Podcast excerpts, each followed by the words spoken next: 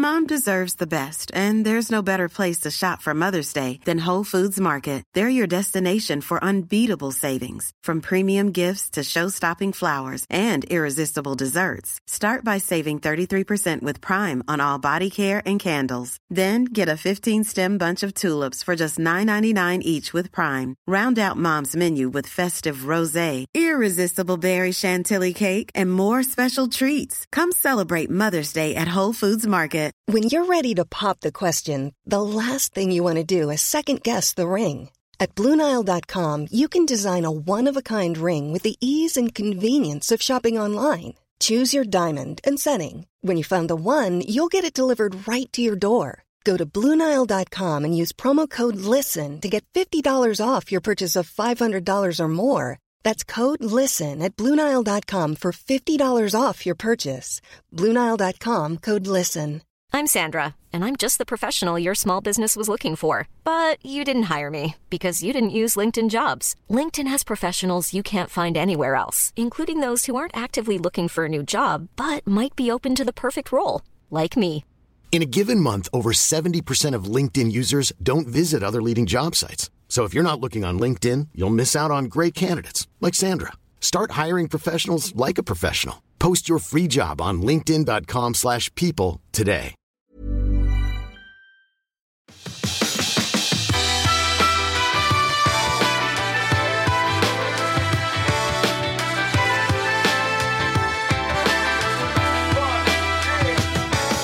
Hej och varmt välkommen till Klimakteriepodden med mig, Åsa Melin.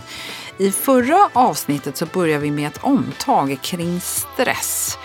Grundläggande kunskap med psykologen Anders Tengström, och som utlovat så ska vi ta oss lite djupare med verktyg och metoder för att hantera just stress. Och i det här avsnittet så ska vi få lyssna till psykologen Daniel Ek och lära oss att se på våra tankar och göra något konstruktivt av dem istället för att bara grubbla runt.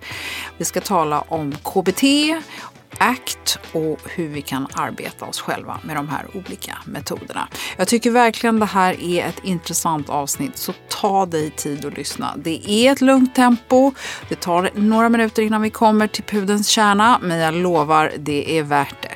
Så välkommen och lyssna.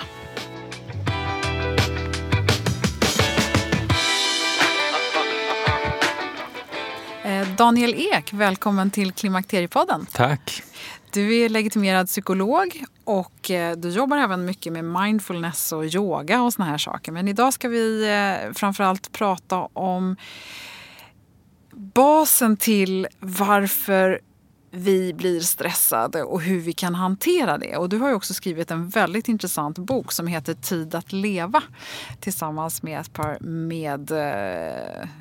författare som vi ska prata lite grann om. Och sen så har vi i podden tidigare fått höra om K B T och A C T, hur det kan hjälpa kvinnor i övergångsåldern. Så att jag tänker att vi ska ta lite såna här olika frågor. Du kan väl bara berätta lite mer om dig själv? Mm.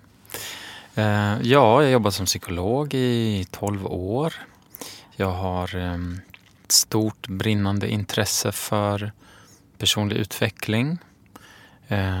Jag tar in väldigt mycket information från olika delar av psykologin och forskning och vetenskap för att ja, helt enkelt bredda och öka förståelsen för hur vi människor funkar. Hjälpa mig själv och hjälpa andra människor. Mm. Och de senaste åren så har jag speciellt varit intresserad av stress och speciellt utifrån A C T och mindfulness. Mm. Så det är någonting som har funnits med mig. Mindfulness har jag hållit på med i kanske femton år. Som en egen praktik, men också att hjälpa andra att förstå fördelarna av det. Komma igång och träna. Ja.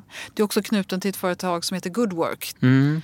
Och där jobbar ni ju mycket med stresshantering gentemot företagskunder eller ja, företag, precis. Eller hur? Ja, så där jobbar vi egentligen med väldigt liknande principer som vi gör också med individer. Om man utgår ifrån A C T så kan man säga att det som är lite speciellt med A C T är att man kanske inte lär ut en teknik som är specifik för en viss kontext, utan utifrån A C T så lär man ut breda strategier som funkar i olika miljöer och olika kontexter.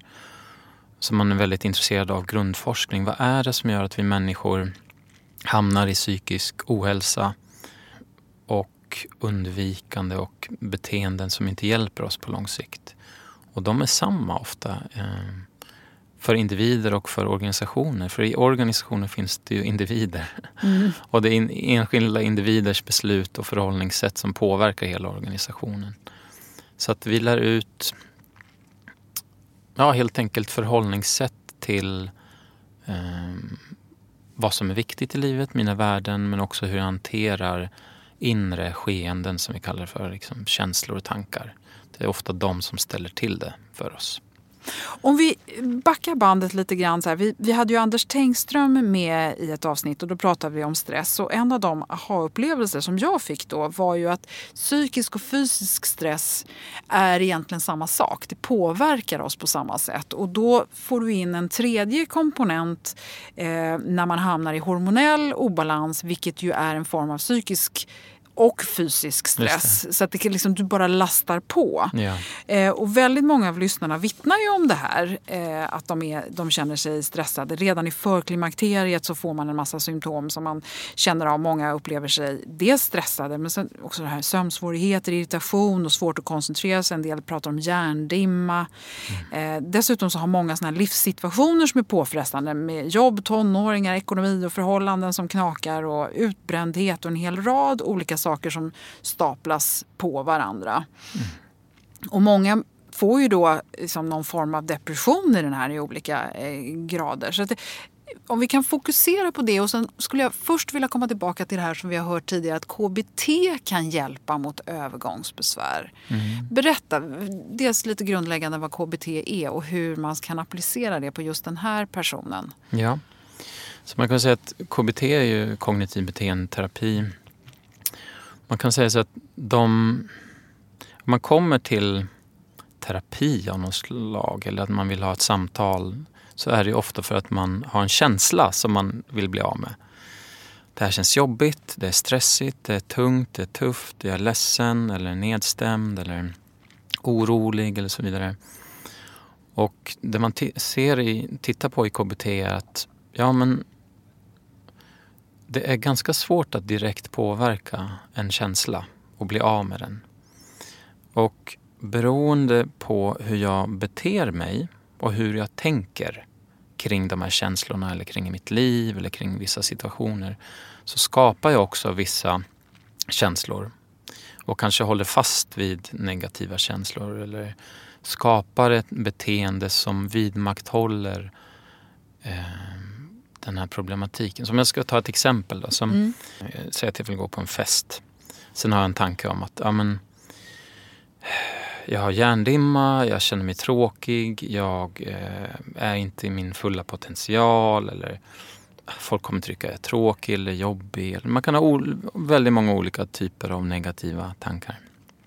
Om jag tror på de tankarna, så jag kanske går på den här festen ändå för att ja, men jag, jag ska nog gå dit ändå.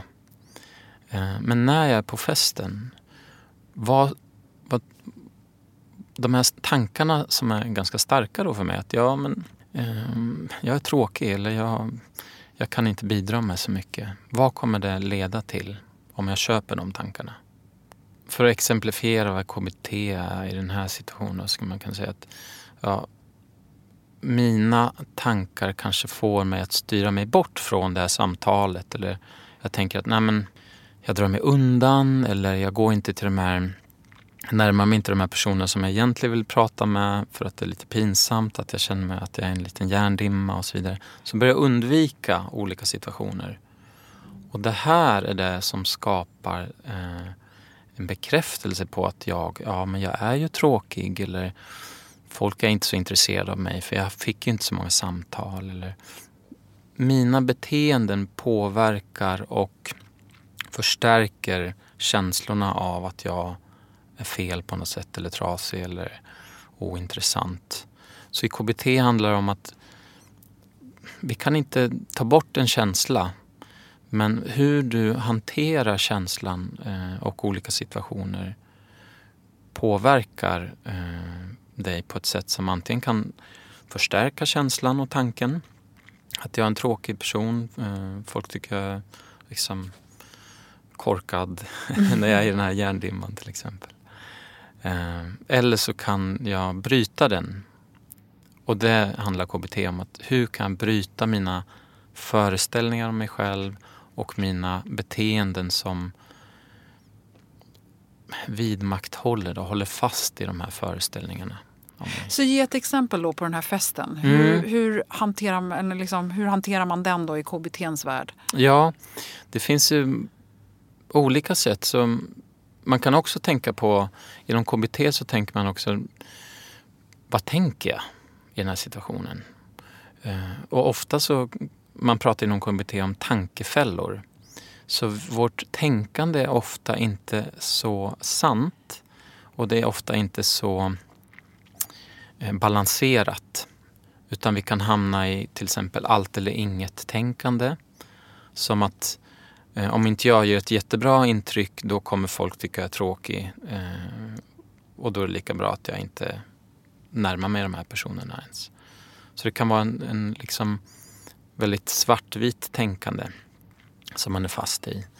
Eller så kan det vara att eh, man går på den där festen och sen när man kommer hem så överdriver man de negativa aspekterna. Så man börjar grubbla på, ja ah, just det, eh, den där kommentaren jag sa, det, det var inte så klokt, eller jag var borta där ett tag, jag hörde inte vad de sa, och gud vad pinsamt. Och så börjar man överdriva betydelsen av den här lilla, lilla händelsen. Medan man kanske haft ett eh, långt samtal och det, man har varit närvarande tycker man, och det har flyttat på bra och så vidare. Men hur vi tänker eh, kring det här kan ställa till det för oss. Så att jag går hem och grubblar och ser att ja, men jag överdriver den här in- incidentens eh, liksom, kraft i den här situationen.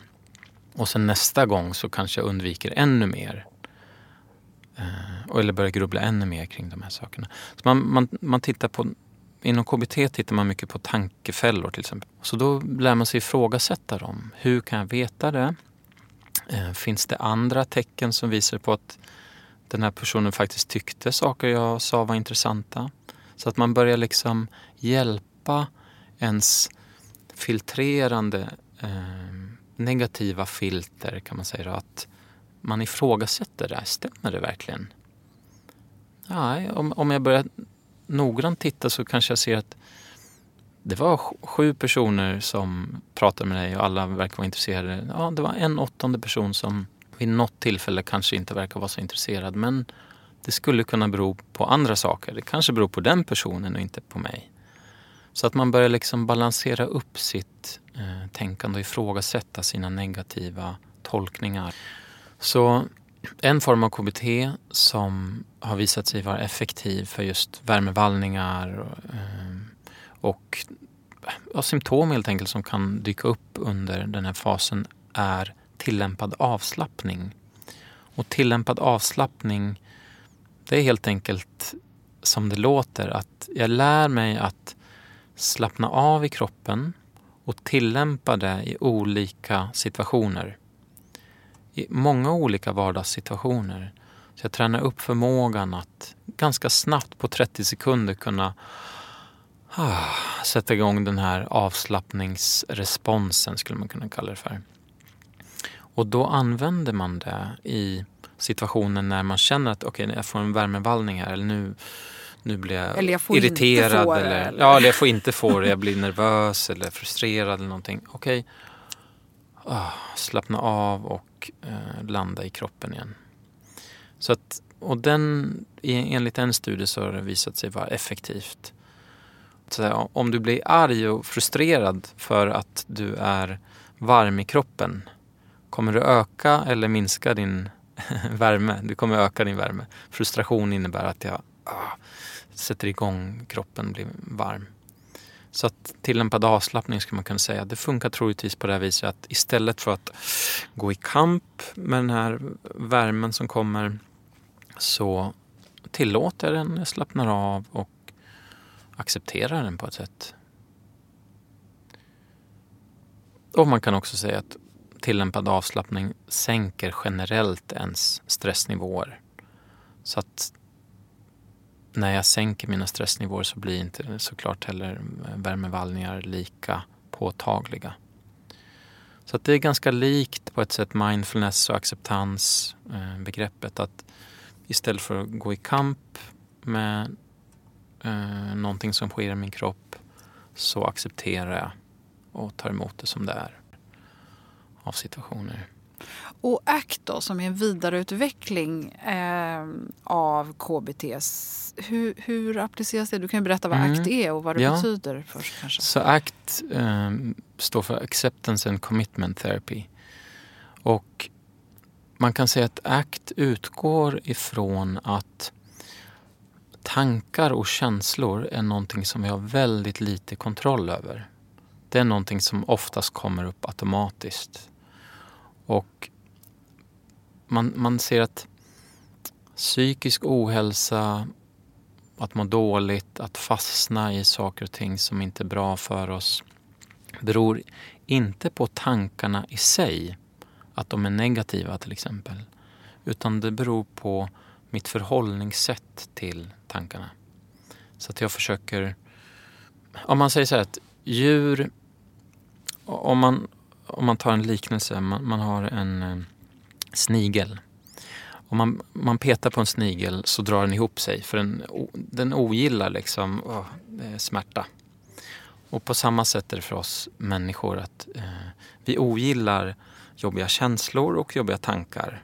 Och vi gör allting för att kontrollera dem, bli av med dem. Och inom A C T säger man att det är inte tankarna i sig som är farliga. Eh, utan det är vad jag gör, hur jag reagerar på mina egna tankar. Så att jag kan gå på en fest och tänka att oh, jag är korkad eller ointressant. Och jag kan prata med människor på den här festen. Det som skiljer från K B T, K B T är att man delvis då förändrar sina beteenden.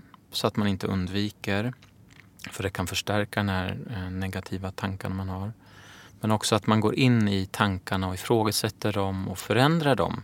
Så att de blir mer balanserade eller lite mer typ, kanske neutrala eller positiva hållet. Medan A C T har ett annat grepp. Och det handlar om att du kan tänka vad du vill.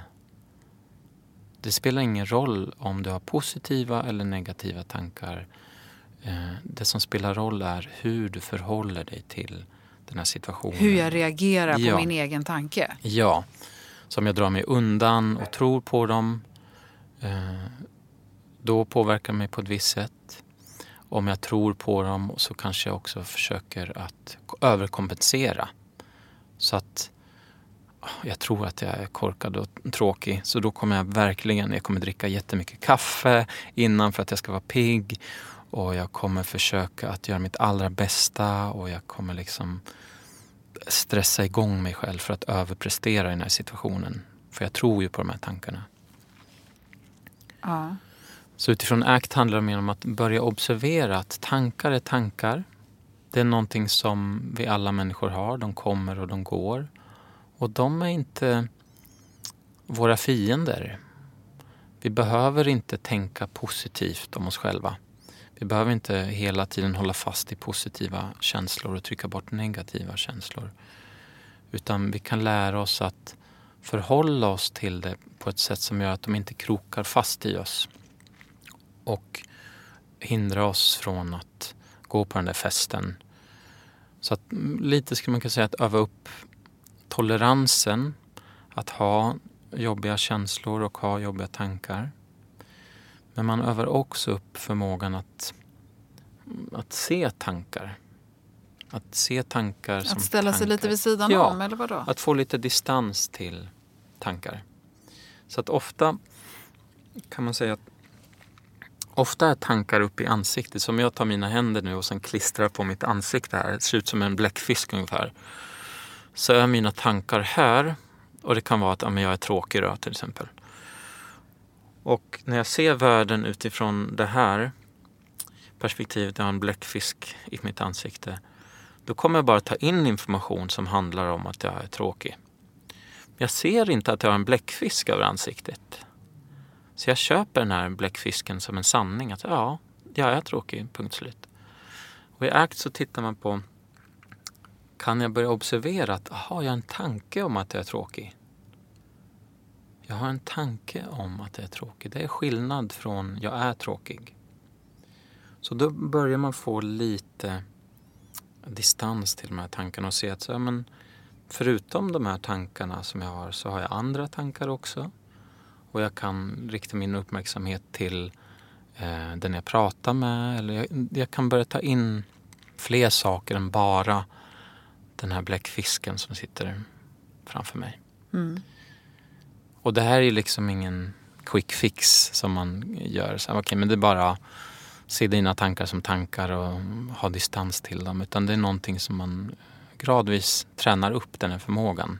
Och kan man tänka, om man nu lider av just övergångsbesvär som ofta då handlar om liksom den här stressen som vi i det vi började med nu, där, som får en massa olika negativa följdsaker.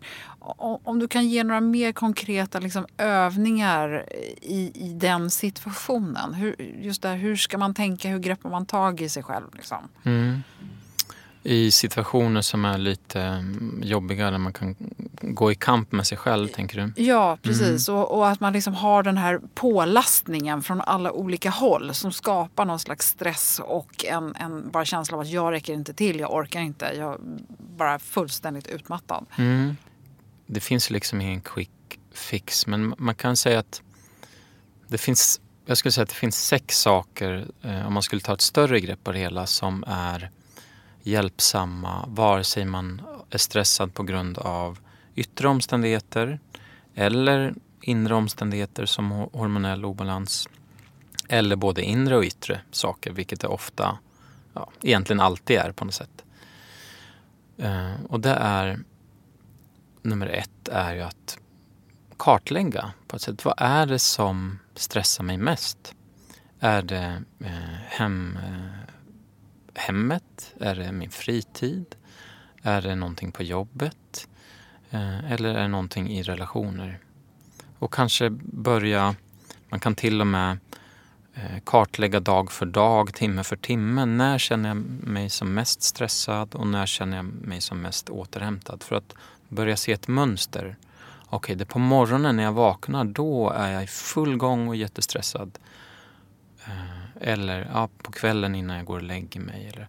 Så att man börjar först kartlägga vad är, vart är det som stressen når mig och klämmer dit mig. Och sen att då förändra det. Hur kan jag förändra den här situationen på något sätt? Så att jag minskar min stress. Handlar det om att jag behöver prata med min partner, skaffa något schema för liksom hemuppgifter, hur vi fördelar dem, eller handlar det om att prata med min chef, förtydliga rollerna på jobbet eller minska arbetsbördan, handlar det om att jag behöver ta mer pauser, eller är det någon konflikt i en relation som påverkar mig? Så att börja sondera terrängen lite, vad är det stressen är som värst för mig? Så det är ett stort tips och det kan man komma väldigt, väldigt långt med. Man kan väl säga att man, eh, man vet ofta vad som stressar, men man har inte satt sig ner och eh, tagit tur med det, eller liksom kartlagt det och gjort ett åtagande att nu vill jag förändra någonting. Nummer två skulle jag säga är att förändra mitt förhållningssätt till eh, saker och ting. Är det saker jag kan påverka och kan jag ta bort stress, då ska jag göra det. Men finns det saker jag inte kan påverka, då är det inte så smart att försöka, försöka och försöka igen och igen och igen. Man stångar sig blodig mot en vägg. Så det, det här går inte, utan då måste man inse, okej, okay, det här går inte. Kan jag förändra mitt förhållningssätt till den här situationen? Som att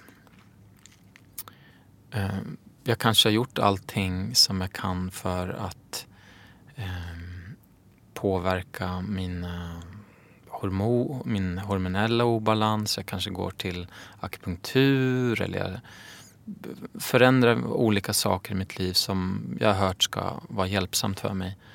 Men det kvarstår kanske den här hjärndimman eller vad det nu kan handla om, smärta eller värmevallningar och så vidare. Och om jag då fortsätter att stånga mig blodig i, i de här situationerna, då kommer det öka min frustration och då kommer det öka eh, smärtan, det kommer öka värmevallningar och så vidare.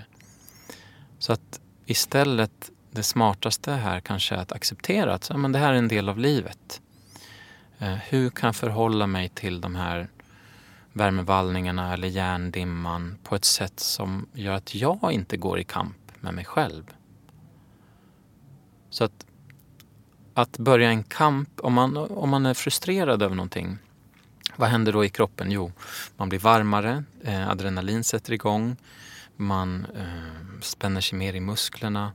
Om man redan då har smärta eller hjärndimma eller vad det nu kan handla om, kommer den påverkas till det positiva eller det negativa? Nej, det blir ju väldigt tydligt ja. När du säger det på det sättet. Ja, så att ingenting som vi upplever är bara, det är bara hormoner eller det är bara någonting yttre, utan det är alltid, eh, allting tolkas genom oss själva och hur vi förhåller oss till det. Så att där har vi en väldigt stor eh, outtömd, vad ska man säga, eh, arena som vi kanske inte har tränat på så mycket. Vi är väldigt skillade i problemlösning ofta. Men vi har inte fått så mycket träning i hur förhåller jag mig till mina inre eh, skeenden, alltså tankar och känslor och kroppsförnimmelser och så vidare. Och här kommer acceptans in då, som kommer i den här acceptance and commitment training. Att det kanske är smartare att eh, saker som jag inte kan påverka behöver jag acceptera och göra utrymme för.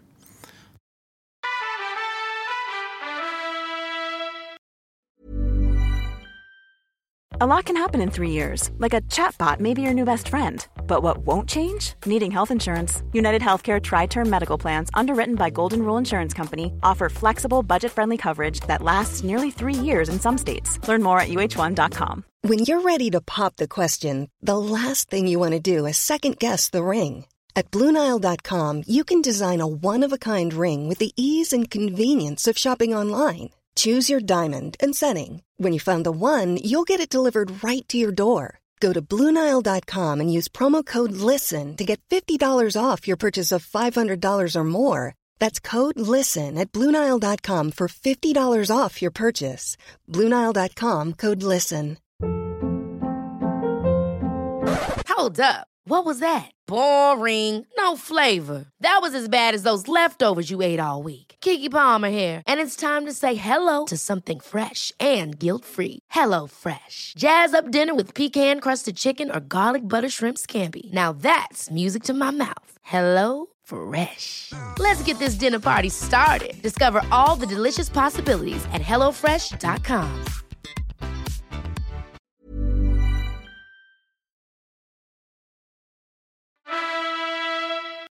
Så en, en metafor, om, om du knyter handen så här. Du kan testa nu. Så mm. knyt handen mm. och håll den hårt. Nu har vi knutna nävar. Yes. Uh, ni lyssnare kan också göra det. Och bara känner hur det känns att knyta handen så här. Så man, knogarna vitnar. Knogarna vitnar. Ansträngande, ja. Aha. Ja. Ganska stelt och liksom... Uh, man kan inte göra så mycket med handen. Den är låst i den här knutna positionen. Så det här kan man säga där vi ofta lär oss. Att när någonting är svårt och jobbigt, knyt i nävarna, vi skärper oss eller vi försöker bli av med de här känslorna. Och sen öppnar du handen nu. Helt och hållet. Är det någon skillnad i känslan? Ja, det känns ju lite lättare. Det är lite lättare. Jag håller en öppen hand. Så att det här är acceptans. Att om jag har en jobbig känsla så kan jag knyta ihop näven och då blir det jobbigare. Jag kan också öppna upp näven och då finns känslan fortfarande kvar, men jag går inte i kamp med den och mig själv. Så det här är på ett sätt eh, grunden i A C T. På ett sätt kan man säga att öva upp den här förmågan att inte eh, stressa igång oss själva för sånt som är naturligt i livet.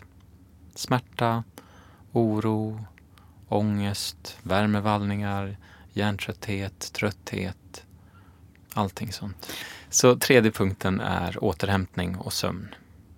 Så problemet med stress är inte stress. Stress är jätteviktigt för organismen och för kroppen. Och den hjälper oss. Stress är ett sätt att liksom hjälpa oss att hantera olika saker. Det som är farligt är när vi inte återhämtar oss. Och där är sömn viktigt, men också annan typ av återhämtning som tar korta pauser eller tar längre pauser. Så återhämtning är jätteviktigt, så det är nummer tre. Nummer fyra ska vi säga är motion, att röra på oss.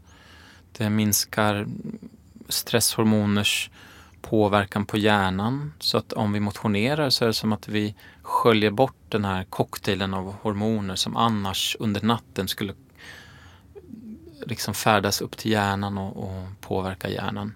Så motion kan på ett sätt eh, rensa oss från stresshormoner. Och nummer fem är eh, medveten närvaro. I det här informationssamhället som vi lever i så är baksidan av det är ofta oro. Vi tänker och tänker och tänker.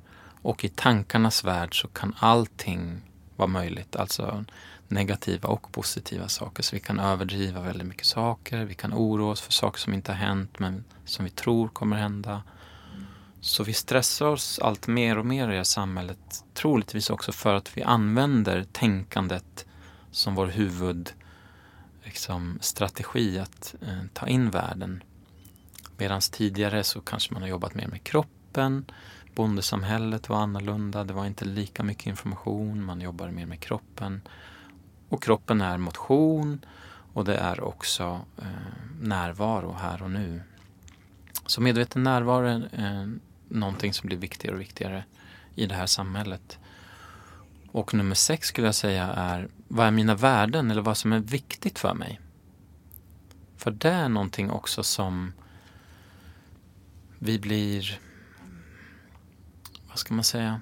Jag skulle kunna säga som att vi, vi, vår hjärna är kapad av intryck och påverkan utifrån hur man ska leva sitt liv, vad som är viktigt och så vidare. Och normen är inte alltid så hälsosam. Den dyraste varan som man betalar mest pengar för är uppmärksamhet. Så företag betalar för att vi ska eh, de ska få vår uppmärksamhet en millisekund. Och där vi lägger vårt fokus på eh, kommer bli där vi fokuserar mer och mer på. Så om jag tänker mycket på barn, då kommer jag börja se barn omkring mig och mm. börja tänka mer kring barn. Om jag tänker mycket oroande tankar, negativa tankar, då kommer jag få mer av negativa tankar, oroande tankar och så vidare. Våra värden, vad är egentligen viktigt för mig? Om jag försöker att tänka på, tänka bortom normen, tänka bortom vad mina föräldrar vill, vad mina kollegor vill och så vidare. Vad vill jag? För där kan vi hitta både återhämtning, meningsfullhet och göra saker som ger oss näring. Eh, istället för ett sånt som jag borde göra det här eller jag måste göra det här. Mina grannar gör det här, mina vänner har ju gått den där kursen, jag kanske också borde göra det. Det är så mycket intryck från andras värld som vi eh, matas med. Som inte har gjort, som, så har det inte sett ut samhället för trettio till fyrtio år sedan. Så här handlar det om också att hålla koll på vad är mina värden. Så att jag inte lever någon annans liv. Det minskar också stress. Ibland pratar man om existentiell stress. Att jag lever inte mitt liv och det stressar mig. En slags djup existentiell stress.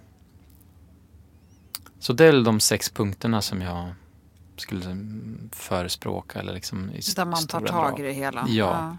Jag, jag tänker ju spontant nu på sociala medier och eh, en del kanske just nu är på väg att fundera på semestrar och ska vara lediga och lite sånt där. Mm. Hur, hur ska man hantera en ledighet om man nu bestämmer sig för att man ska försöka koppla av? Mm. Så att vara ledig är ju inte synonymt med återhämtning. Det glömmer vi ibland. Så att man kan säga att bara för att jag är ledig så betyder det inte att jag kommer gå ner i varv. Det är en förutsättning, eller det kan vara väldigt hjälpsamt eh, att vara ledig för att gå ner i varv. Eh, men det finns studier som visar på att, eh, titta på en sjuksköterskestudie där man eh, sjuksköterskor slumpades till att jobba antingen med spädbarn en dag i veckan eller vara ledig en dag i veckan. Och så visade det sig att de som jobbade med spädbarn blev mindre stressade än de som var lediga. Så att man behöver förstå, vad är det som ger mig återhämtning när jag är ledig? Och någonting som ofta inte ger återhämtning är att bli distraherad lätt. Till exempel att kolla sin mobil väldigt ofta eller kolla sin mail eller Facebook. Så att, att sortera, att skapa en miljö som främjar eh, närvaro. Att kunna göra en sak i taget. Att inte multitaska, för det har man sett att det stressar oss. Så att ett tips är att städa miljön, om man säger, så att den blir så distraktionslös som möjligt. Så jag kan göra en sak i taget. När jag äter så äter jag, när jag är med barnen så är jag med barnen. När jag går i naturen så går jag i naturen. Då har jag kanske stängt av mobilen och så vidare. Så att i förväg eh, städa olika miljöer så att det, ger, det kan ge mig återhämtning. Det är ett tips. Jag tänker också att många passar ju på att vara ute och resa och upptäcka nya saker eller göra saker. Det är det. Mm. Man byter helt miljö och man byter helt eh, ja. det man brukar göra. Är det positivt eller negativt för stressnivåerna? Just det. Det, det kan vara både och. Det beror lite på hur man hanterar de här olika situationer. Att, att byta situation, byta land eller byta stad. Det är en, det är en förändring som kräver att vi bör vara lite mer uppmärksamma. För att jag inte gått den här vägen tidigare, det är en ny restaurang eller jag måste förhålla mig till nya människor på hotellet eller vad det nu kan vara. Det kräver ju, det kan öka stress lite grann. Men det är ett ställe som jag återkommit till. Jag har varit här fyra somrar i rad. Då kan vi också mer slappna av lite och, och känna oss trygga och bekväma. Mm.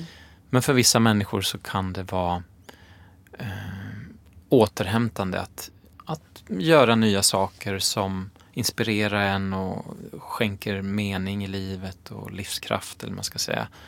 Så att det, det får man känna in själv. Och fundera på efteråt eller under tiden.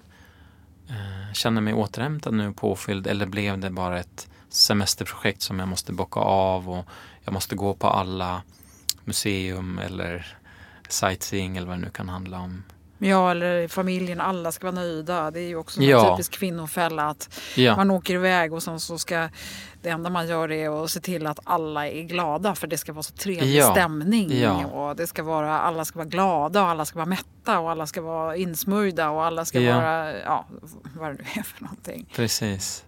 Ja. Eh, jag tänker också på, du, du jobbar ju med mindfulness och det låter ju som att det här som du egentligen säger är ju en f- form av närvaro, eh, mental närvaro, det är ju det du säger egentligen. Berätta, för, hur kan man applicera det i, i den här mm. återhämtningen? Ja, att vårt sinne har ju tendensen att tänka framåt i tiden och oroa sig för saker som eventuellt skulle kunna hända. Tänk om jag glömmer den där solkrämen till mina barn eller eh, allt från de här små sakerna till att amen, mamma är sjuk nu, tänk om hon åker in på sjukhuset nu när vi är borta på semester och så vidare. Att våra tankar kan stressa oss både framåt och bakåt i tiden, att vi kan grubbla över någonting eh, som har hänt. Och hjärnan har den här tendensen och att stanna här och nu och att, att på ett sätt landa i kroppen och, och göra en sak i taget. Det är hjärnan inte så van vid. För det finns en överlevnadsvärde i att tänka framåt. Lösa problem som eventuellt skulle kunna komma. Så vi, vår hjärna har den tendensen. Den liksom lutar åt det hållet. Att den vill gärna tänka på framtiden. För det kanske hjälper mig senare. Men ofta så ser man att åttiofem procent av det vi oroar oss för händer inte. Så, ja. Ja. Och när väl de sakerna händer så är de inte så jobbiga som hjärnan förutspådde. Så att det är lite som att vi går med en, en domedagsmaskin. Det är hjärnan, en domedagsmaskin. Att man tänker att det värsta ska kunna hända. Så vi behöver träna i att hur kan jag släppa de här framtidstankarna på ett sätt och landa mer i nuet. Och hur kan jag rikta min uppmärksamhet till någonting som händer nu? Till exempel titta på mina barn. Eller när jag sitter med mina barn, om jag har barn. Jag känner hur det känns. Hur känns huden på min son eller dotter? Doften. Synintryck. Känslor och så vidare. Att hjälpa oss själva att komma tillbaka till nuet. Och där kan vi också städa i vår miljö. Så att förutsättningarna blir bra för det. Som att eh, stänga av mobilen till exempel. Eller eh, när jag är med mina barn så är jag med mina barn. Och inte planera middagen på kvällen. Eller fundera på någonting annat. Utan att försöka avgränsa oss. Och inte låta hjärnan sticka iväg. Utan ja, men, kom tillbaka här nu. Kan jag njuta av den här situationen? Och hur gör jag då när jag njuter? Och då, det som du beskrev nu, det handlar ju inte om att, att sitta med slutna ögon i ett mörkt rum. Utan nej. Det handlar bara om att liksom försöka vara närvarande här och nu. Ja. Och uppskatta det och inte ha tankar som snurrar omkring. Ja, det här med att meditera då, eller sitta på en kudde och, och så vidare. Det kan ju bli en stress i sig att alltså, jag måste bli expert på mindfulness eller medveten närvaro för alla andra gör det. Eller jag har ju hört att det ska vara bra. Då kan ju det bli en prestationssak eller någonting som man måste göra. Mm, det känner jag igen. Mm. Mm. Så att frågan är, så, men vad är mitt värde i det här? Eller vad är det jag vill i den här situationen när jag är med mina barn eller när jag äter eller när jag går en promenad? Att kanske återkoppla till vad är värdet? Vad är min önskan eller vad är, vad är jag får ut av den här situationen? Ja, men just det, när jag går i naturen då, det kan jag verkligen få mig att slappna av eh, och kanske inte tänka så mycket på andra saker utan gå ner i varv. Okej, men hjälper det mig då att jag kollar mobilen eller eh, drar iväg i tankarna? Eller vad är det jag vill ha ut av den här situationen? Ja, men okej, jag vill njuta av naturen. Så att påminna sig om varför är jag i den här situationen och att leda uppmärksamheten tillbaka till det. Mm. Jag känner verkligen att det här med semester kan vara en stress för många så att jag tycker att det var bra tips. Jag tycker det är jättebra. Vi ska prata lite grann också om det här med tid att leva, den här boken. Mm. Eh, det finns ju en hemsida också som ni har lagt upp. Ni är ju tre författare till den här boken kan vi ju lägga till. Mm. Eh, och ni har en hemsida som heter tidattleva punkt se och där finns det också lite övningar. Kan mm. du inte berätta om boken och vad övningarna ja. går ut på? Mm.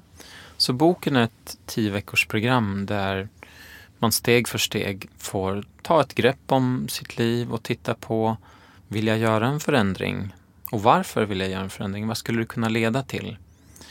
Och sen så får man en djupare förståelse om stress, hur stress funkar, vad är mina tidiga signaler på stress? Och sen, vad kan förändra? Som vi pratar om den här, de här sex pelarna. Och sen får man då uppdrag vecka för vecka att göra små förändringar, att börja öva det här med acceptans som vi pratar om, att öppna upp den här knutna näven och se hur kan jag minska min stress genom att jag använder ett annat förhållningssätt till saker som sker i mitt liv. Och sen så handlar det också om relationer, för man har sett att relationer är en av kanske de viktigaste bitarna för att buffra mot stress Men också det som kan stressa oss mest. Så det är ett avsnitt kring relationer. Man börjar kolla över sin motion och man övar medveten närvaro. Man övar något som man kallar för self-compassion, alltså medkänsla med sig själv. Att kunna acceptera sig själv som man är. Så det är lite så här steg för steg program under tio veckor. Och till det programmet är det kopplat övningar. Och de övningarna är gratis. Vem som helst kan ladda ner dem och lyssna på dem på tid att leva punkt se. Och de övningarna är för nybörjare för att komma in i kroppen, till exempel. Mindfulnessövning eller medveten närvaro där man hjälper sig själv att landa i kroppen. Som att man fokuserar på olika kroppsdelar. För det, om vi fokuserar på kroppen, så automatiskt så leder vi all den här liksom uppmärksamheten från tankar till någonting annat. Så vi hjälper hjärnan att varva ner och komma ner in i kroppen istället för den här tankevärlden. Det låter ju fantastiskt. Men så att övningar kan vi hitta på mm. hemsidan. Ja. Och lägger vi upp en länk på Facebook, eh, Klimakteriepoddens Facebook och hemsida. Mm. Eh, och boken, där är de här konkreta tipsen, tid att leva. Ja. Om man nu liksom vill gå igenom programmet. Mm. Ja, precis. Jättebra. Um, jag tänker att vi, vi har kommit ganska långt i, i det här ämnet. Så att jag, och jag tycker också att det var bra det här med de här semesterråden, om man nu kan kalla det för så. Mm. Um, har du något sånt här sista råd för just den här klimakteriekvinnan nu, om man tänker nu på det här? Det är inte bara semester, utan det är liksom hela livet man ska hantera. Mm. Man behöver någonstans fråga sig själv, vad är viktigt för mig?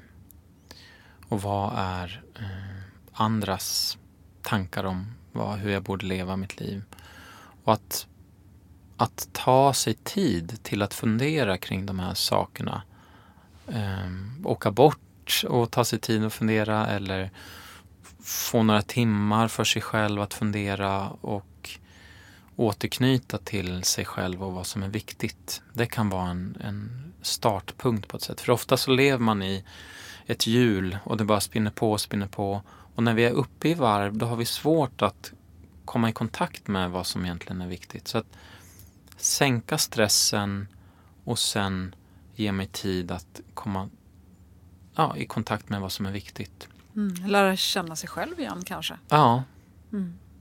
Och det, då behöver man göra något slags avbrott i den här pågående stressen. I en vanliga liksom, ja, rutin eller ja. vardag. Eller vad ska så åka bort kan, kan vara mm. bra. Eller träffa någon gammal kompis som man hade för länge sedan, som man inte träffat på länge. Och liksom komma bort lite från sin va- vardagsmiljö.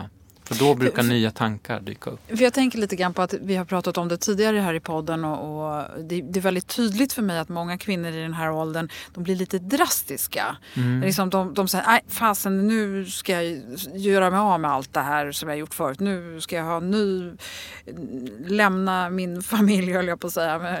Lämna min partner, jag ska ha ett nytt jobb, jag ska göra något helt annat. Det ska liksom bli... bli Det blir väldigt mycket. Mm. Och då kan jag tänka ibland att det kanske är lite hastigt. Det, det är lätt att man blir drastisk. Mm. Känner du igen, eller förstår du vad jag ja, menar? Så när man väl får syn på någonting så kan man känna sig, gud, jag har levt mitt liv i trettio år, någon annans liv, eller jag har gjort saker som jag borde, måste. Jag har haft så höga krav på mig själv, nu vill jag vända den här pendeln åt andra hållet. Och då kan det vara lätt att man Man får jättemycket energi och livsenergi och vill, man ser förändring man skulle kunna göra, men det kanske blir ibland för mycket. Man tar beslut som kanske inte är så grundade. Så då kanske man bör tänka, men här, att sitta still i båten när man får stora insikter brukar ofta vara bra. Eh, när jag får en stark och stor insikt, gå inte på första impulsen. Nej. Utan låt den här insikten sjunka in lite. För det, har ta, det tar lång tid att göra en förändring. Det går inte att göra så fort. Stora livsförändringar. Mm. Daniel, jättespännande. Jag tycker verkligen att eh, det här är ett ämne som är värt att fundera på. Och, mm. och jag tycker det är jättespännande med din bok också. Så att, eh, jag tycker vi slutar där och tackar så jättemycket ja. för att du ville vara med i Klimakteriepodden idag. Tack. Stort tack för att du kom. Ja, tack.